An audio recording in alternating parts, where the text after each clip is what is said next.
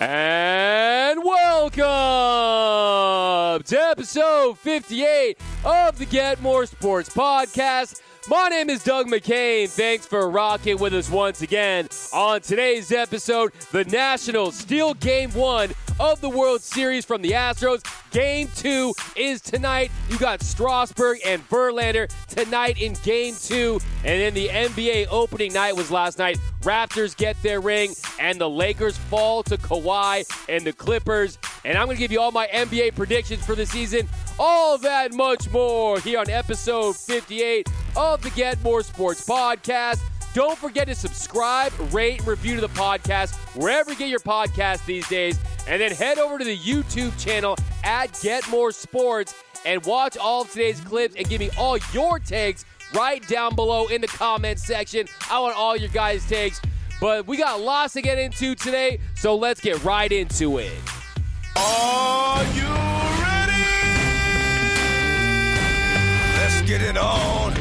And the NBA is back. Last night you had two games. You had Pelicans Raptors. Pelicans got it done on ring night in game one. And then game two, the highly anticipated battle for LA between the Clippers and the Lakers. And round one goes to the Clippers. And yes, everyone knew that it was a quote unquote home game for the Los Angeles Clippers, but it was a very Lakers partisan crowd, and they let Kawhi know about it early on. Here are the boos from the purple and gold contingency in Staples Center. Hey, hey, hey. Welcome, Clipper fans, to the game tonight. It's going to be a great season. We want, we're going to work hard every night, and let's get it going.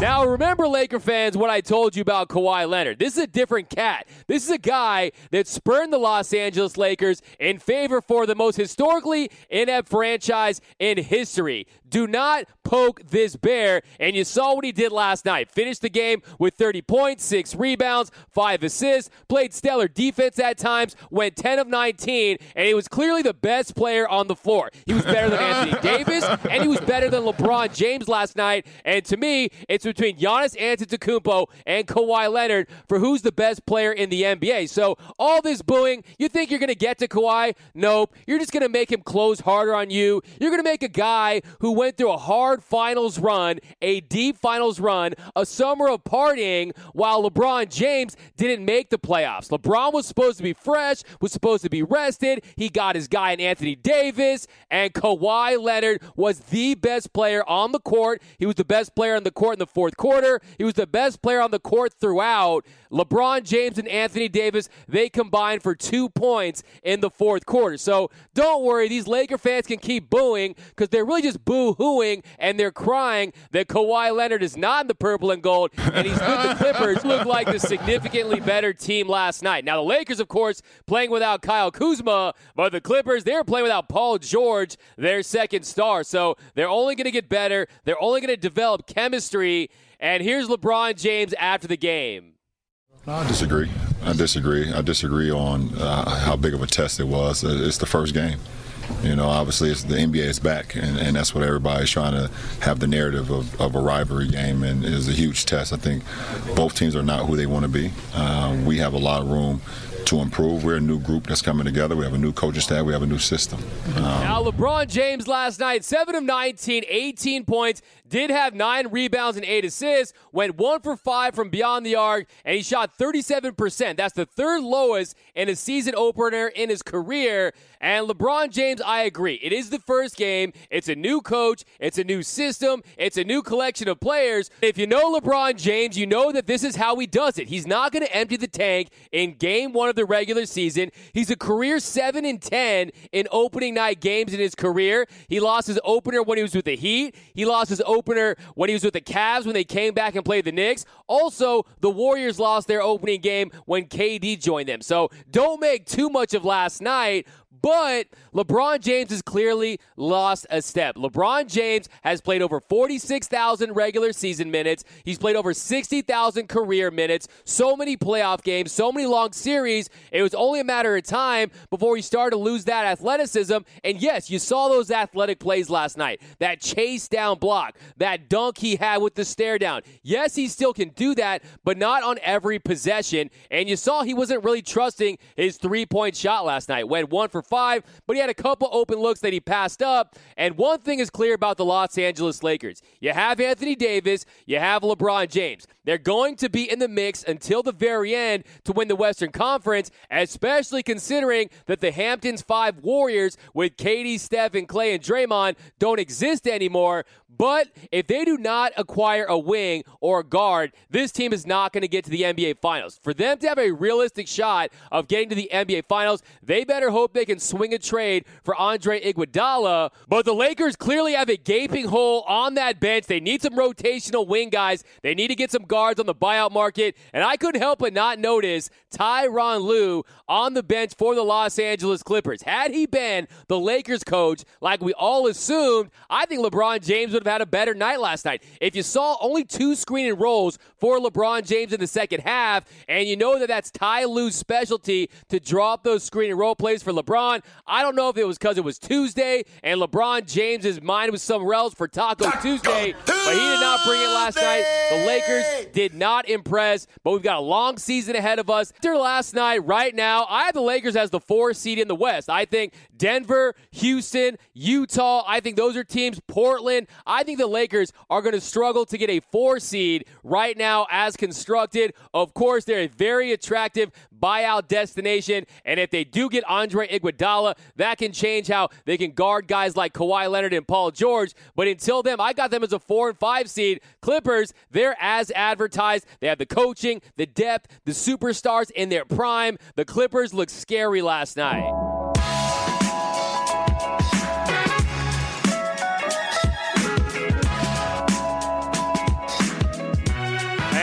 Last night in the opening game, you had the Raptors and the Pelicans, and what was really an exciting game. The Pelicans led the majority of the way through, but it was ring night, so you know the Raptors were going to get that win. They win in overtime, 130 to 122, and the star last night was Pascal Siakam. Just signed to that big extension. He dropped 34 points last night. He is a beast, and Pascal Siakam was nice. And how about those rings? Most carats, biggest diamonds. It was the most epic championship ring I had ever seen last night. You had a couple different designs. Drake had a custom one. Kawhi Leonard wasn't there to receive his. So it was a little bittersweet for Raptors fans. But hey, if you're going to probably win one championship in your franchise's history, you got to make that ring count. And that ring was very, very nice. Wow, wow, wow, it's very nice. The big takeaway from the game was one, Brandon Ingram played very well. He had 22 points, 8 of 19, 5 rebounds, 5 assists.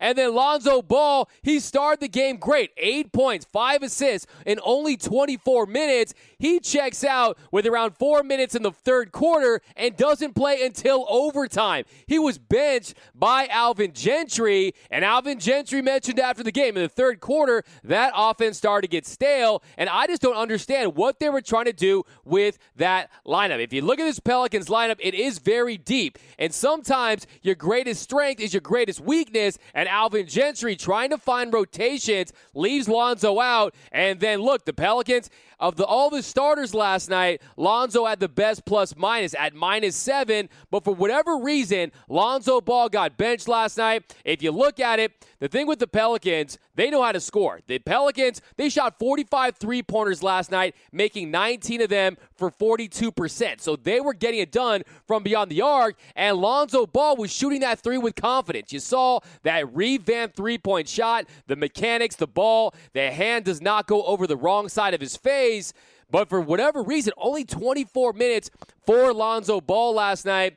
And if you look at it, in the first half, he really played very well. Five points, five assists, three rebounds, while generally controlling the pace and getting everyone involved. He had a lot of assist opportunities. He was on his way to double digit assists. But then Lonzo just kind of disappeared. At the 446 mark, Lonzo Ball checks out, and you saw him on the sideline. He's over there looking at Alvin Gentry like, what is going on? This lead is slipping away. The Pelicans are starting to lose it. The Raptors know they have to win on ring night. So I just don't understand. If you made that trade for Lonzo Ball, you have to let him do just that. Let Lonzo Ball, he's going to control the pace. He's going to get guys involved. Even if he's not scoring, he's pushing the pace, he's finding open guys, and he can score now. Lonzo Ball should be out there, and they should be going through the growing pains, knowing that he could be their point guard for the next five to 10 years. You got a guy in Zion Williamson who was built for lobs, and I'm telling you, there's no better lob thrower in the league right now than Lonzo Ball. So get him ready and prepare for the future, or else you're just wasting him, and you should just get someone for him while you can. So if I'm Lonzo Ball, I'd be very upset with how it was used last night, especially considering that the Pelicans couldn't get it done.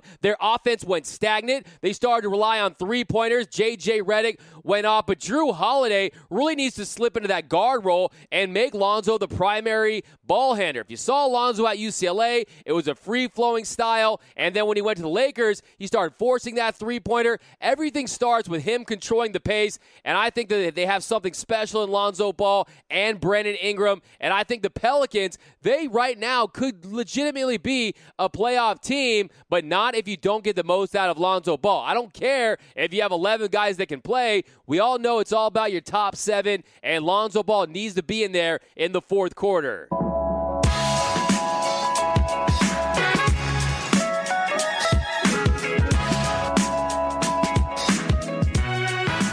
And the Washington Nationals, they get it done in game one of the 2019 World Series. They get their first World Series win in franchise history, and they get it done against the most dominant pitcher in the postseason, Gerrit Cole. Gerrit Cole boasting a .4 ERA. He hadn't lost a start since May 21st. The Astros hadn't lost a game that he had pitched in since July 12th, but these are the Nationals. A far cry from those Nationals in 2012, 2014, 2017. These Nationals are blistering hot, hotter than the Devil's armpit. They've won 17 of their last 19 games. They've now won four straight road playoff games. And this Nationals team, I'm telling you, they are for real. I have the Nationals in six. I'm not going to toot my own horn because I said they were going to win last night. It's just, hey, like I said, I covered the Dodgers, Dodgers post game show, and I'm telling you, this Nationals team made this Dodger team look very pedestrian late and throughout that series. And it really all started in the top of the fourth inning. Down 2 1, Juan Soto goes deep on Gerrit Cole. Soto, the 1 0. Swinging a fly ball, well hit to left field. Way back goes this one. It's got a chance. It's going, going, and long gone up onto the railroad tracks. Welcome to the World Series, Juan Soto. Nationals tie the game at two as Juan Soto goes opposite field for a tape measure home run onto the railroad tracks. That is Soto's third home run this postseason.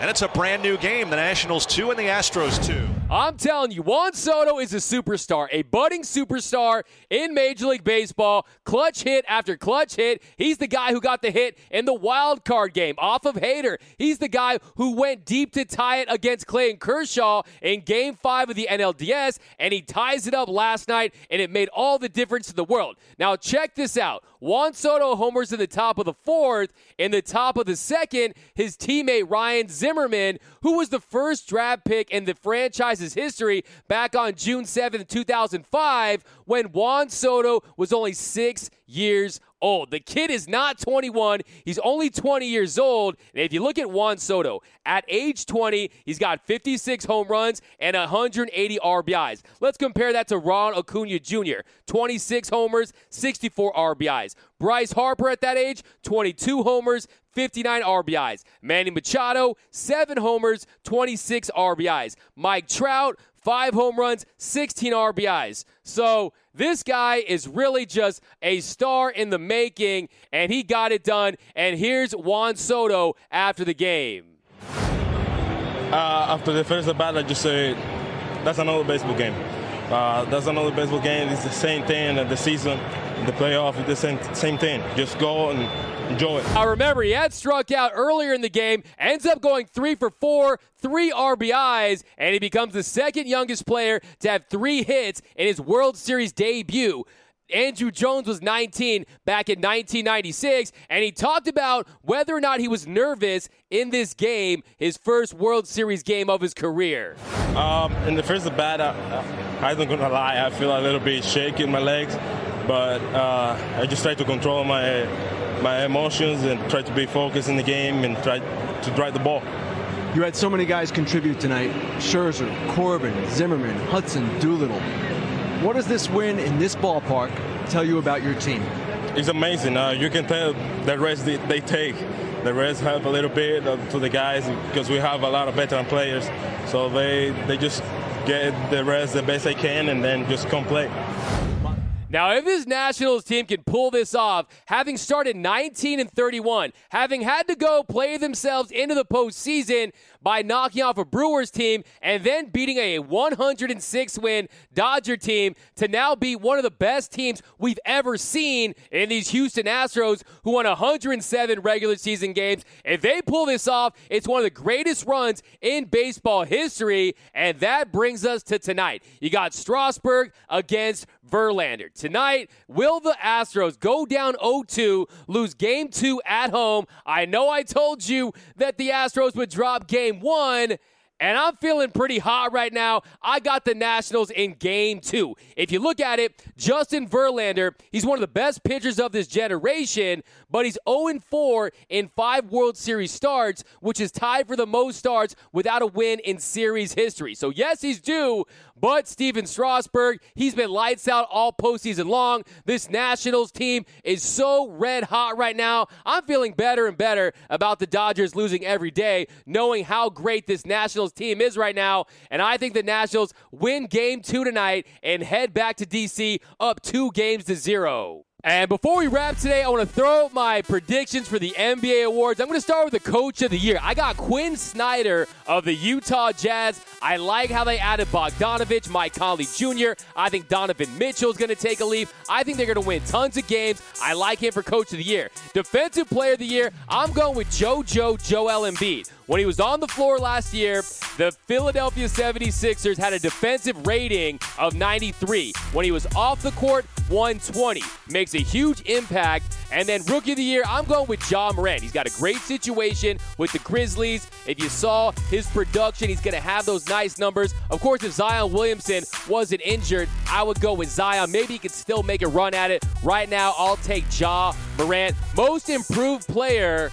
I was going to go with Bam Adebayo. I think I'm still going to go with Lonzo Ball. I think Lonzo Ball, when I saw that first half, that improved shot, if they give him an opportunity, I think he's going to win that award. And then for my MVP, I'm going with Kawhi Leonard. I was close to picking Giannis, but Kawhi is my guy for the MVP. And basically, he's won everything finals MVPs, NBA Finals trophies, defensive championships. This guy is going to win the MVP this year. And the finals is going to be between the Houston Rockets and the Milwaukee Bucks. I got the Rockets and the Bucks. They're playing tomorrow. I think that's going to be a preview of the NBA Finals. I think Harden and Westbrook, I think they're going to make a move mid-season, and I like the Bucks in the East. But that is going to do it for episode 58 of the Get More Sports podcast. As always, my name is Doug McCain. Don't forget to subscribe, rate, and review to the pod wherever you get your podcast these days. Have a great rest of your week.